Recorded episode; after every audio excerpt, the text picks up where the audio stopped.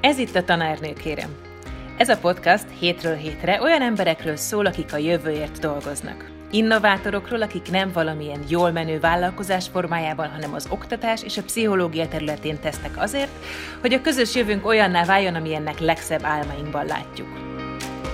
Az én nevem Jós Andrea, és ebben a műsorban inspiráló, bátor és eredményes vizionáriusokkal beszélgetek. Tanárokkal, pszichológusokkal, segítő szakemberekkel, akik egyre jobbá és jobbá teszik a világot. Majdnem észrevétlenül. De most övék a mikrofon. Mai vendégem egy olyan szakma képviselője, amelyről jó esetben az emberek többsége még csak nem is hall. Ő kórházpedagógusként megálmodott és felépített egy szervezetet, ami a kórházból kikerülő, tartós betegségből gyógyuló gyerekek felzárkóztatását és közösségbe való visszailleszkedését támogatja.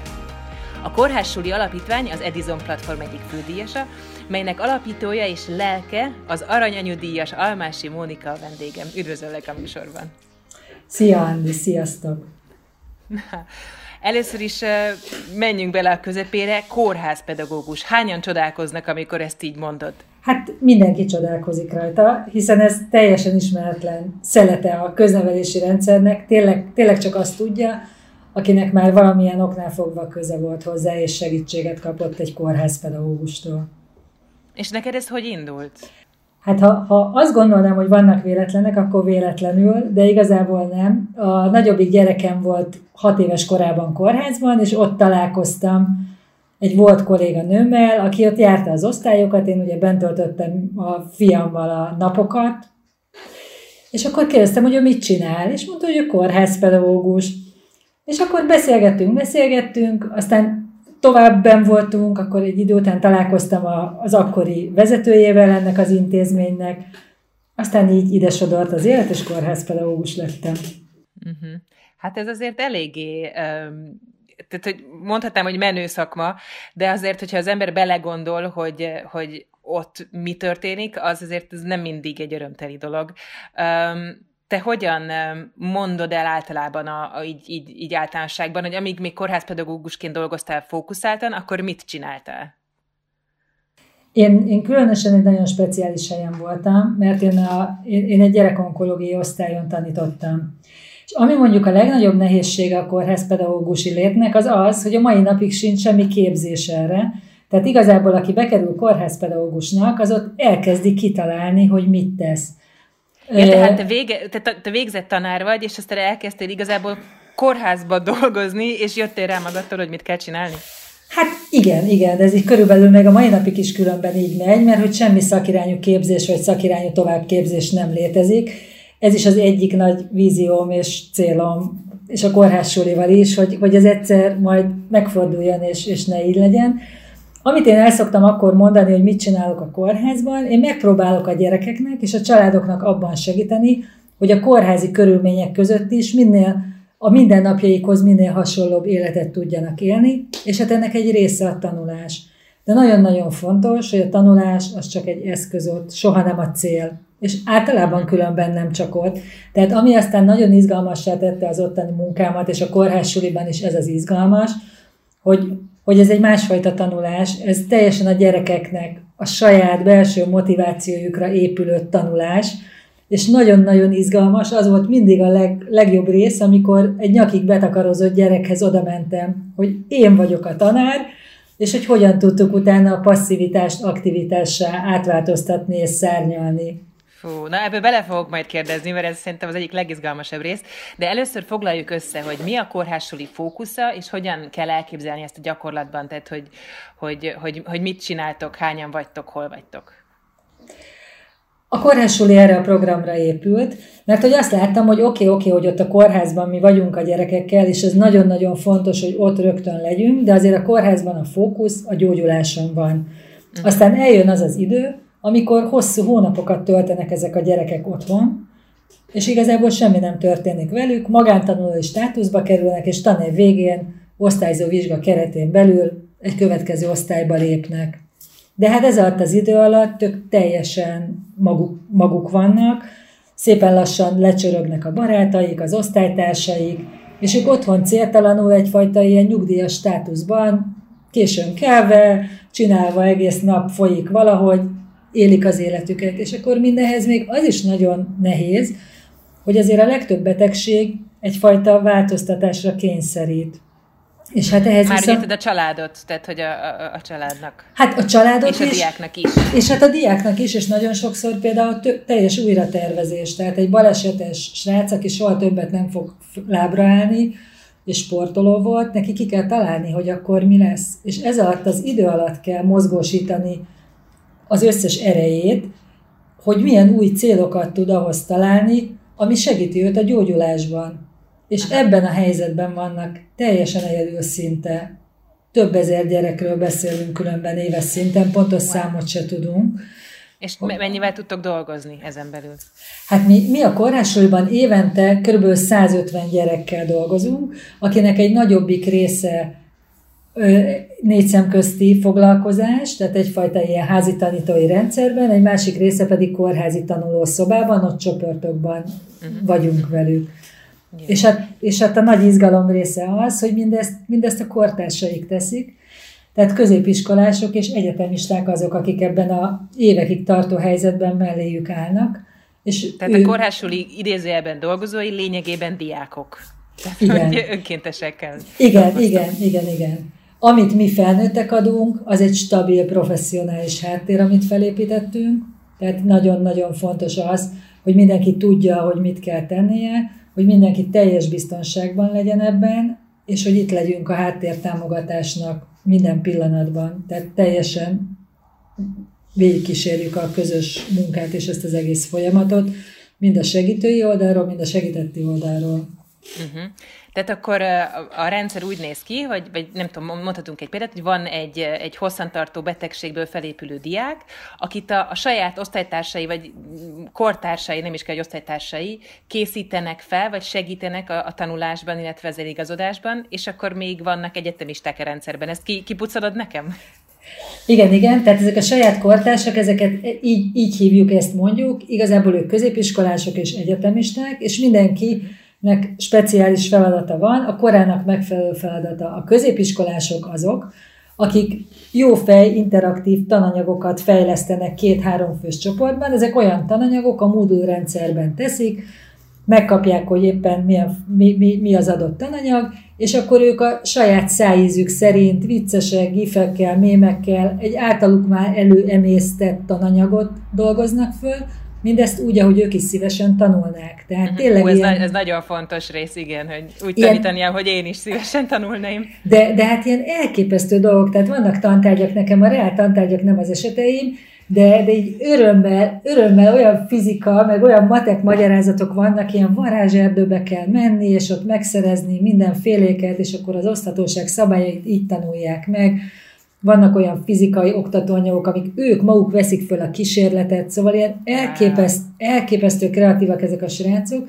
és hát az is fontos tudni, hogy mentortanár van a háttérben, tehát ezek az anyagok, amik elkészültek, ezek szakmailag ellenőrzött és végig támogatott tananyagok.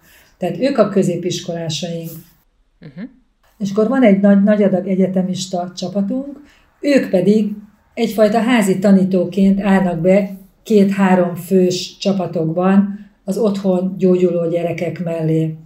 Felvesszük az iskolával a kapcsolatot, megtudjuk azt is, hogy mi az, ahova tartunk, mi a közös cél. Egy alapkőletétellel indul az egész munka, mert fontos tudni, hogy hova tartunk, ki mit akar ebből az egésszel elérni. Mindenki megfelelő képzést kap a feladatának megfelelő képzést, és akkor akár éveken keresztül is együtt tanulunk, és az egyetemisták azokat a jófej tananyagokat használják föl a tanítások során, amit a középiskolások készítettek, vagy uh-huh. azt is a többek között. Hát ez egészen ideálisan hangzik, és egyébként most meg is hallgatunk valakit, aki egy önkéntesetek, és nagyon röviden elmondja a véleményét, így, hogy szerintem mi ez a kórhásuli. Szombathelyi Anna véleménye következik. Hogyha egy szóval kellene jellemeznem a kórhásulit, akkor az az lenne, hogy emberség mert ez nem csak egy olyan szervezet, amelyik segít a gyerekeknek a tanulásban, hogy azok visszamásnak az iskolában, hanem ez egy olyan szervezet is, ami a közösségének az összes tagjának lehetőséget nyújt arra, hogy elsősorban azon kívül, hogy mik vagyunk, és mik azok, amik lenni szeretnénk, emberek legyünk. No, ennyi a bejátszás. Ez az emberség, ez, ez neked egy fontos fogalom? Tehát, hogy ez, ez nálad visszaköszön? Nekem ez nagyon, én azt gondolom, hogy ez az alfája és az omegája az egésznek. Az emberség és a személyesség, hogy itt mindenkire külön-külön figyelünk, ugyanúgy figyelünk a segítettjeinkre, a szüleikre, az iskolatársaikra, az önkénteseinkre, egymásra, a kollégákra, és mindenkire, aki hozzánk fordul, és nagyon érdekes, hogy, hogy, hogy, hogy ez így mindenkit egyből meg is érint és meg is fog. Talán ezért is van, hogy, hogy sokáig itt vannak velünk ezek a fiatalok. Anna, akit hallottunk, a középiskolás tananyagfejlesztőként kezdte, a csapatával a csajbuli történelemből állati jófej dolgot csinált, ami, ez, ezt a tananyagot fejlesztették körülbelül egy hatodikos lánynak, és akkor most pedig egyetemistaként van velünk. Szóval, hogy tényleg ezek ilyen több évig tartó szerelmek. Mondjuk ideális esetben ez a, ez, a, ez a személyes kapcsolat, ez mondjuk minden oktatási folyamatnak elvileg a része kéne, hogy legyen, nem? Vagy pedig úgy, úgy örülnénk neki, hogyha ez lenne. Igen, de ez, ez még egyel több, mert, mert így megpróbáljuk kitalálni, hogy mi a jó, és hogy mit szeretne, vagy hozzásegíteni a, a gyerekeket, a gyógyuló gyerekeket abban, hogy együtt fedezzük föl, hogy miért, miért akarunk tanulni. Azért a tanulás a betegség alatt nem, nem, nem a fókusz feladat, és nem a fókusz tevékenység. Viszont, hogyha ráérzünk az ízére, akkor szárnyakat tud adni. A és gyógyulásra is vissza tud hatni akkor. Hát nagyon, nagyon, nagyon, meg hát célok vannak, tehát van, van, mi, van miért gyógyulnom, mert várnak vissza, mert céljaim vannak, terveim vannak az életben. És ez tényleg csak úgy lehet, hogyha én ismerem a másikat, és nagyon-nagyon odafigyelek rá. Nagyon érdekes, hogy hát a legtöbb hallgatónk tanár, tanárszakos, onnan érkeznek, és mindenki azt mondja, hogy ez egy olyan muníció a pályájuk, a jövő, jövő, jövőjük és a pályájuk tekintetében, amit soha nem fognak elfelejteni, és persze egy osztályban biztos nehezebb ezeket megvalósítani, de azért nem lehetetlen, és az a nagyon fontos, hogy a szemléletet már viszik magukkal, már ott van a mhm. szívükben, és hogyha ilyen nyitottsággal állnak egy-egy problémásabb gyerekhez, akkor nyert ügyünk van. Hát akkor kedves tanárszakosok, egyébként érdemes felvenni a kapcsolatot a kórhásulival, nézzetek utána. Itt azért belekérdeznék a te személyes történetedbe is, ugyanis mondjuk te mondhatni rákényszerültél így idézőjelben arra, hogy kvázi élménypedagógiát használj, hiszen ugye sok, sokszorosan alulmotivált diákjaid vannak. Um, ugye már beszéltünk itt a személyes kapcsolódásról, a, a figyelemről, mi az, ami, ami, ami segíthet egy tanárt, vagy egy leendő tanárt azon az úton, hogy aztán olyan módszereket találjon, ami tényleg passzol a diákoknak és saját magának is? Hát szerintem az a legnagyobb segítség, hogyha nem te magad vagy a középpontban, hanem... Wow, wow, wow, várja, várja, ezt ismételd el, ez nagyon szép. ezt mond még egyszer. Szóval szerintem az a legfontosabb, hogy ne, ne magadat tedd a középpontba, és ne azok a dolgok történjenek, legyenek céljaid, az nagyon fontos, hogy tudd, hogy merre mész, az irányt tud, de, de az eszközöket és az utat, azt hagyd, hogy a gyerekek válasszák meg. És, és mi nagyon, nagyon tényleg meleg szívvel gyönyörködünk a srácokban, hogy micsoda kreatívak, milyen ötleteik vannak, és mennyire, mennyire nyitottan állnak minden probléma megoldásához, abban viszont nagyon hiszek, hogy biztos kereteket kell adni nekik, uh-huh. biztos uh-huh. fogodzókat, tehát hogy az én célja, már az is nagyon jó, hogyha közös célokat tudunk kitűzni, hiszen ezt látjuk a kórházsoliban, hogy a közös célok repítenek minket. És tényleg, ha ez nem az én célom, nagyon izgalmas, hogy ott a kórházban tényleg nehéz volt kitalálni, hogy miért érdemes tanulni. És így a képzésen is el szoktam mondani ezt a történetet, hogyha most elmondhatom, az onkológiára beérkezett egy 16 éves srác, akinek még nem volt a 8 általánosa meg, de hát ezt én, ak- akkor én ezt még nem tudtam, hát mondtam, hogy én vagyok a Móni néni, vagy a Móni, és hát jöttem tanulni, és én állati jó fej vagyok velem, biztos majd. És akkor rám nézett, és hát mondta, hogy két dolgot tutira nem fog csinálni. Az egyik az, hogy, hogy nem, nem marad benne a kórházban, tehát már, már eleve itt buktam, hogy ő itt nem marad. És mondta, na de hogyha benn marad, Na, hogy tanulni nem fog, abban így tök biztos lehetek, úgyhogy köszöni, hogy itt voltam, ennyi így elég belőlem. És akkor, hát persze az ilyenkor azért nem hagyja az ember magát, sőt, ez annál jobb, minél jobban így kezdődik.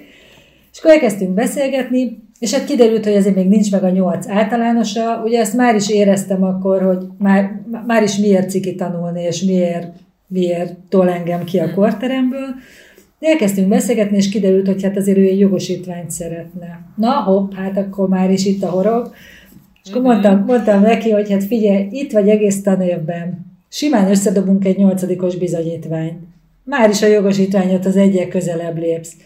És akkor mondta, hogy hát oké, okay, akkor legyen, be, legyen, próbáljuk meg. És hát elkezdtem neki később mondani, hogy figyelj, hát, hogyha már lesz egy nyolcadikos bizonyítványod, amúgy is itt vagy a kórházban, mi lenne, ha felvételiznénk is egyet. Aztán majd vagy, vagy akarod, vagy nem, ezt nem kell most eldönteni, nem kell eldönteni.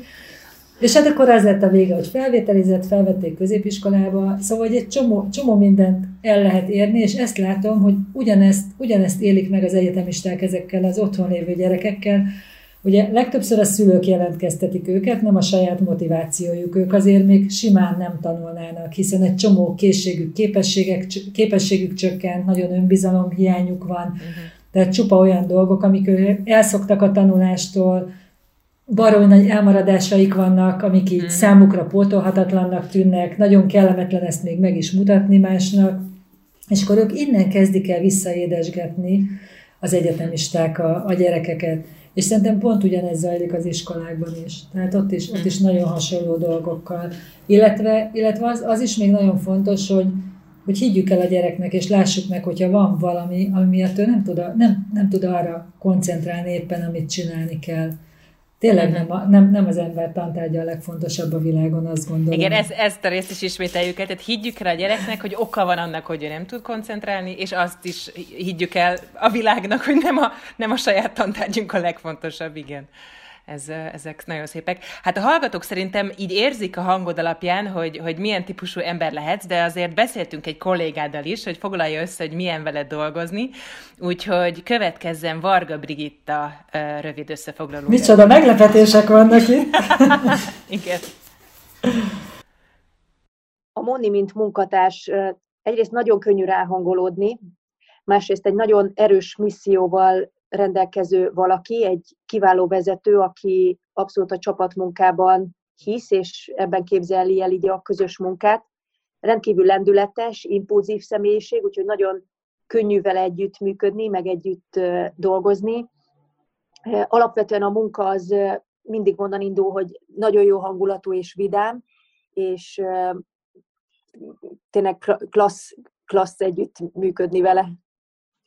Ez a, ez a jó hangulat és vidámság, ez, ez abszolút csak úgy ömlik belőled, vagy rá is jöttél, hogy ezt ugye azért érdemes használni? Hát ömlik belőlem, de, de rá is jöttem, hogy ez egy elképesztően jó eszköz minden feszültségnek a feloldására. Úgyhogy én így, így élem az életem. Meg pláne ott az onkológiai osztályon, azért ott, ott az egy különösen nehéz helyzet volt, nehéz lélekkel voltak ott a szülők és a gyerekek, és az látszott, hogy amikor csak így elindultam feléjük, az nekik abban a fél órában, egy órában, amit együtt töltöttünk, az egy felszabadulás volt.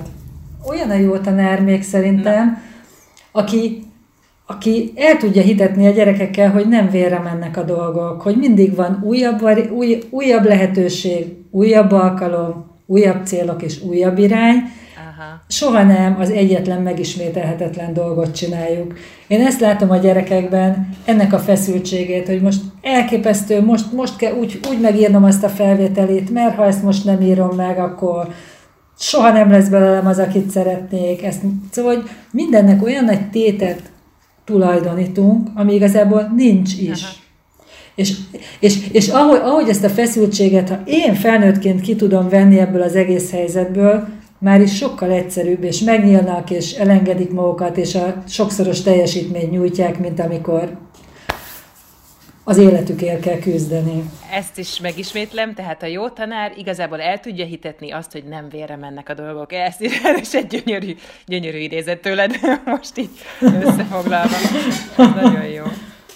Um, arra még nem reflektáltunk, hogy mi a jelenlegi szituáció ugye a világban. Most ennek az interjúnak a rögzítési dátum az május 22-e. És én olvastam a hírleveleteket, melynek a nyitó mondata az, hogy ami neked ma a karantén, az a beteg gyereknek a mindennapok. Nektek hogyan alakult át az elmúlt pár hónap? kibővült, kibővítettük azt, amit eddig is tettünk, mégpedig azt gondoltuk, hogy nekünk van egy jól működő rendszerünk, nagyon sok egyetemistát tudunk megszólítani, kisebb túlzásokkal annyit, amennyit csak szeretnénk, ez persze nem igaz, de nagyon sokat, és hogy akkor próbáljuk ki, segítsünk másoknak is, ebben az örömtanulásban, amit mi teszünk. Örömtanulás, és... de jó szó, ez is örömtanulás, igen. Bocsánat, csak ugye egy, egy kórházból nem ez az első, ami így az, az ember eszébe jut, és mégis ennek nevezed, ez nekem nagyon tetszik. Folytasd. Hát de ott meg pont az első különben, mert ott olyan kevés öröm van, és a tanulásnak meg pláne, tehát valaminek örömnek kell lenni. Igen, ez nagyon jó. E, e, tehát kibővítettük, és elkezdtünk egészségügyi dolgozók gyerekeivel is együtt tanulni, tényleg egy hét alatt 300 önkéntes jelentkezett hozzánk, uh-huh. közel 200 egészségügyi dolgozó gyereke, és felállítottunk ilyen kis tanulócsoportokat, meg tanulópárokat, és most már március közepe óta 260 egyetemista tanul 186 kórházi dolgozó gyerekével. Oh, wow. Heti, heti két-három alkalommal, ez is mindenkinek úgy megy, ahogy neki jó, tehát ez is egy nagyon fontos dolog, hogy folyamatos visszajelzések, mi fér bele neked, senkinek nem akarjuk a határait nagyobbra tágítani, mint ami, ami neki komfortos, mert abban is nagyon hiszek, hogy csak akkor tudok jól dolgozni, és öröm, öröm tanulni és öröm tanítani, hogyha nekem nem szorít a cipőm. Uh-huh. És ezt rögtön észre kell venni, és amikor szorít, azt meg kell osztani a másikkal, kivenni belőle ezt a feszültséget, és utána tovább menni. Uh-huh. Tehát, hogy ezek az egyetemisták is a saját vállalásuk szerint tanulnak, és ami a legizgalmasabb számunkra, hogy ugyanazokat a történeteket halljuk és élik meg, mint amit a beteg gyerekekkel való tanulás során, hmm. és hogy mindig az a vége, hogy még ők hálásak azért, hogy velünk lehettek, mi persze végtelenül hálásak vagyunk mind, mindazért, amit ők tesznek, mert hogy varázsolnak. Mm. Tényleg varázslók, a mi egyetemistáink varázslók. De jó. Ez azért valami olyasmi egyenlet, hogy így, így nem tudom, hogy van-e ilyen egyenlet a világon, hogy, hogy minden szereplője ugye pozitívan jön ki belőle. Az önkéntes is, az is, akivel, aki tanul, és, és ti is gyakorlatilag. Tényleg, tényleg az, az, az is annyira izgalmas volt még így számunkra a felnőtt vezetők, meg akik ezt az egész rendszert mozgatjuk a számára, és a Brigi számára is, akivel, ugye, aki, akivel beszéltél, hogy, hogy így belevágtunk. Elképesztő munka volt az első hét, vagy nem tudom, azért néhány hétben, amíg tényleg összeállt ez a rendszer, de hogy szárnyakat kaptunk tőle, szóval hogy mi is olyan, ugyanolyan lázban égünk, mint mindenki más a másik oldalon, a segítők vagy a segítettek. Uh-huh. Van még egy, egy fontos téma, ezt is egy interjúban olvastam veled, amikor így készültünk, hogy, hogy ugye nagyon fontos, és erről beszéltél most már több egyszerre, hogy ez a támogató közeg mennyire fontos, ahol lehet hibázni. Érdekelne engem, hogy, hogy te mit csinálsz, amikor, amikor egy úgy, úgy egy erős kudarc úgy, úgy arcba kap. Te hogyan tudsz ezzel megdolgozni, és mi az a folyamat, ami, ami, ami átmegy benned, vagy ami megtörténik benned? Hát ez, ez nagyon izgalmas, mert nekem azért van múltam. Tehát én nem véletlenül jöttem el abból az intézményből, ahol én 16 éven keresztül dolgoztam, és sokáig azt mondtam, hogy azért vagyok itt, mert hogy a kórházpedagógia ez az egyetlen hely, ahol, ezt én, ahol én a beteg gyerekek közelébe lehetek. És ugye ez egy folyamat, ami alatt megszületett a kórházsuli. Én az alatt azért, azért jártam meg mélységeket, meg magasságokat. Igen, ezt így gondolni azt, lehet. azt azért tudjuk, hogy, hogy, hogy, egy, hogy egy változtatni akaró, meg egy folyamatosan változ, tehát nekem ez az elemem, hogy ami nem működik, azon változtatni kell, azt azért a környezete, aki, aki egy kényelmesebb környezet esetleg, azt nem mindig Hát igen, támadásnak preferálja, venni, értéktámadásnak igen. veszik, nem, igen, ezt ismerem. Igen, igen. Tehát nekem, nekem hogyha bármilyen, bármilyen nehézségem adódik, én egész addig van számomra az a nehézség, amíg nem találok kiutat. Aha. Tehát nekem, nekem két dolog segít. Az egyik az, hogy azért én most már elmúltam 50 éves, és azt megtanultam tényleg, amit így igyekszem továbbadni, hogy, hogy nincs a dolgoknak akkora tétje, mint amekkorát teszünk bele, uh-huh. és hogy mind, mindig van út, mindig van megoldás. Tehát én most már, hogyha egy ilyen nehezebb helyzet van, azért vannak ugye most a kórházsuliban is olyan dolgok, amik váratlanok és meg kell oldani, uh-huh. Kivesszük a feszültséget belőle, és uh-huh. azt hiszem, hogy, hogy, hogy, hogy ez így vezetőként az egyik erősségem, hogy nem tud olyan történni, amire így teljes bepánikolva torkom szakadtából üvölteni kezdek, és felelősöket keresek, hanem így van, van megoldás. Tehát amikor egy nehéz helyzetben vagyok, akkor egyrészt megpróbálok egyen hátrébb állni, uh-huh. és megnézni, hogy ez tényleg valóban ilyen nehéz, aminek most ebben a pillanatban látom, vagy egyszerűen csak nem az, amire számítottam. Mert ugye ez nem, nem ugyanaz a két dolog. Egyszerűen csak egy, má- egyszerűen csak egy másik irány. És, és abban a pillanatban, hogy megvan a tervem, nekem már oké. Okay. Uh-huh. Nekem az a nehéz, amikor egy helyben topogok, és jobbra menjek, vagy balra, de amikor döntés van, utána így teljes melbedobással elindulni arra, és utána, utána meg, meg is érkeznek a, a az segítségek, meg az utak hozzá. Uh-huh, uh-huh. Tehát hátralépés, egy kicsit újrakeretezés, és tovább lépés, és az egésznek a, a, a, a meg, tehát egy, egy könnyed, egy könnyed, nem is tudom, szellővel való átfuttatása, hogy, hogy nem, nem az életünk múlik egy-egy kudarcon adott esetben. Igen. Uh-huh. És különben ezt mondjuk az egyetemistáknak is, hogy, hogy van olyan, hogy nem a borsó meg a héja, hogy, hogy az a tanítvány, akit így most elkezdtél tanítani, mégsem passzoltak. De akkor mondjuk azt, hogy ő nem az. Persze próbáljuk, próbáljuk, de utána tudjuk ezt megbeszélni, hogy én nem az az ember vagyok, aki neked ebben a helyzetben a legtöbbet tudja segíteni. Uh-huh. És akkor és akkor beszéljük át, és mindenki találjon egy olyat, akivel kényelmesen érzi magát, és folytassa azzal. Uh-huh. És a hat év alatt egy-két ilyen volt. Tehát, hogy, hogy ez nem jelenti azt ez az engedély, hogy utána ez, ez lesz a rendszer, de benne van ez is, hogy az is egy tanulási folyamat, hogy, hogy felmerem ismerni azt, hogy ez nem az én cipőm. Nem, nem, nem ezt kell hordani. Ez egyébként bármilyen átlag, idézőjelben átlag pedagógusnál is megtörténhet, akár egy módszerrel való kapcsolódás, hogy kipróbálom ezt, és hát úgy igazából ez nem passzol hozzám, vagy nem passzol az osztályhoz, vagy nem passzol a diákokhoz, és hogy ettől még nem, nem vagyok rossz tanár, sőt, igen. Hát és mekkora, hogyha a gyerekek is ezt látják, hogy hát ezt ő kimeri mondani, hogy ez nem az az út, mert változtatni, akkor én ugyanezt megmerem csinálni. Igen, igen, ez a példa, igen, ez mert ezt, igen, ragad. Mert, mert ezt látjuk, hogy itt nem, nem, nem, nem a tantárgyi tudás az, amivel, ami, amire életük végéig fognak emlékezni a gyerekek, csak egy nagyon töredéke esetleg, hanem a személyisége a tanárnak, meg, a, meg az élethez való hozzáállása és a megoldó képletei, amik elleshetők. Abszolút, igen, igen. Még így a, a vége felé még két kérdésem van. Az egyik az, hogy, hogy te hogyan töltődsz. Tehát, hogy azért itt rengeteg energia megy, jön. Eh, ho, ho, hogy, hogy töltöd vissza az elemeket? Hát ami, ami nagyon jó, hogy mi egy kertesházban lakunk, és én nagyon szeretek kertészkedni. De most is már így bújik a borsó, meg virágzik a paradicsom, tehát én ezt, meg a virágaim, ezt, ezt én nagyon-nagyon szeretem. Amit még teszek, hogy több, több körnek vagyok a tagja, ilyen kis női köröknek, ilyen hosszú barátságoknak. Az egyik például ez az aranyanyú csapat, akikkel így összejárunk.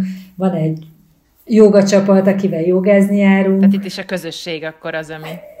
Igen, igen, igen, én, én nem, nem, nem így egyedül, meg hát a családom, a férjem, a gyerekeim, akik azért ugyan már egyre kevésbé van szükségük annyira ránk, de azért még mégiscsak itt vannak, meg itt vagyunk nekik, de hát így ilyesmi, meg ami így izgalmas, hogy most én nem voltam soha egy nagy sportoló, de most elkezdtem így a karantén alatt futkozni, és akkor most a, a lányommal délutánonként futkozni járunk, és hát ez is tök jó. Futkozni, ez, ez az így mondod, futkozni?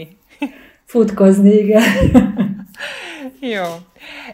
A, a záró kérdésem az az, hogy ebben a műsorban mindig meg szoktam kérdezni, hogy hogyha lenne valamilyen kulcsüzenet, amit itt szeretnéd, hogy a hallgató magával vigyen most, így a beszélgetés végén, akkor, akkor mi lenne az a kis gondolat, ajándék, csomag? Húha, ezt nem hallgattam meg az előző riportokat, erre készültem volna, de hát, hát ez így jobb, hát ez így még jobb. Így spontán. Uh, igen, így spontán. Én azt gondolom, hogyha, hogyha el tudom fogadni magam, meg tudom szeretni magam, akkor, akkor el tudok bárkit fogadni, és tudok szeretni bárkit. Jaj, de jó. Ez nagyon szép. Ez nagyon szép, nagyon frappáns, és nagyon nagy örömmel fejezem be itt a beszélgetést, és, és nagyon szépen köszönöm, hogy a vendégem voltál ma. Hát Andi, én köszönöm nagyon neked, jól éreztem magam, köszönöm szépen. Kedves hallgatóm, nagyon köszönöm, hogy ma ismét velem tartottál. Ha tetszett a műsor, akkor kérlek értékelt azon a felületen, ahol meghallgattad. Írj nekünk visszajelzést, ez ugyanis nekünk készítőknek is segít, és másoknak is megkönnyíti, hogy megtalálják ezt a podcastot. Pláne, hogyha meg is osztod a közösségi felületeken.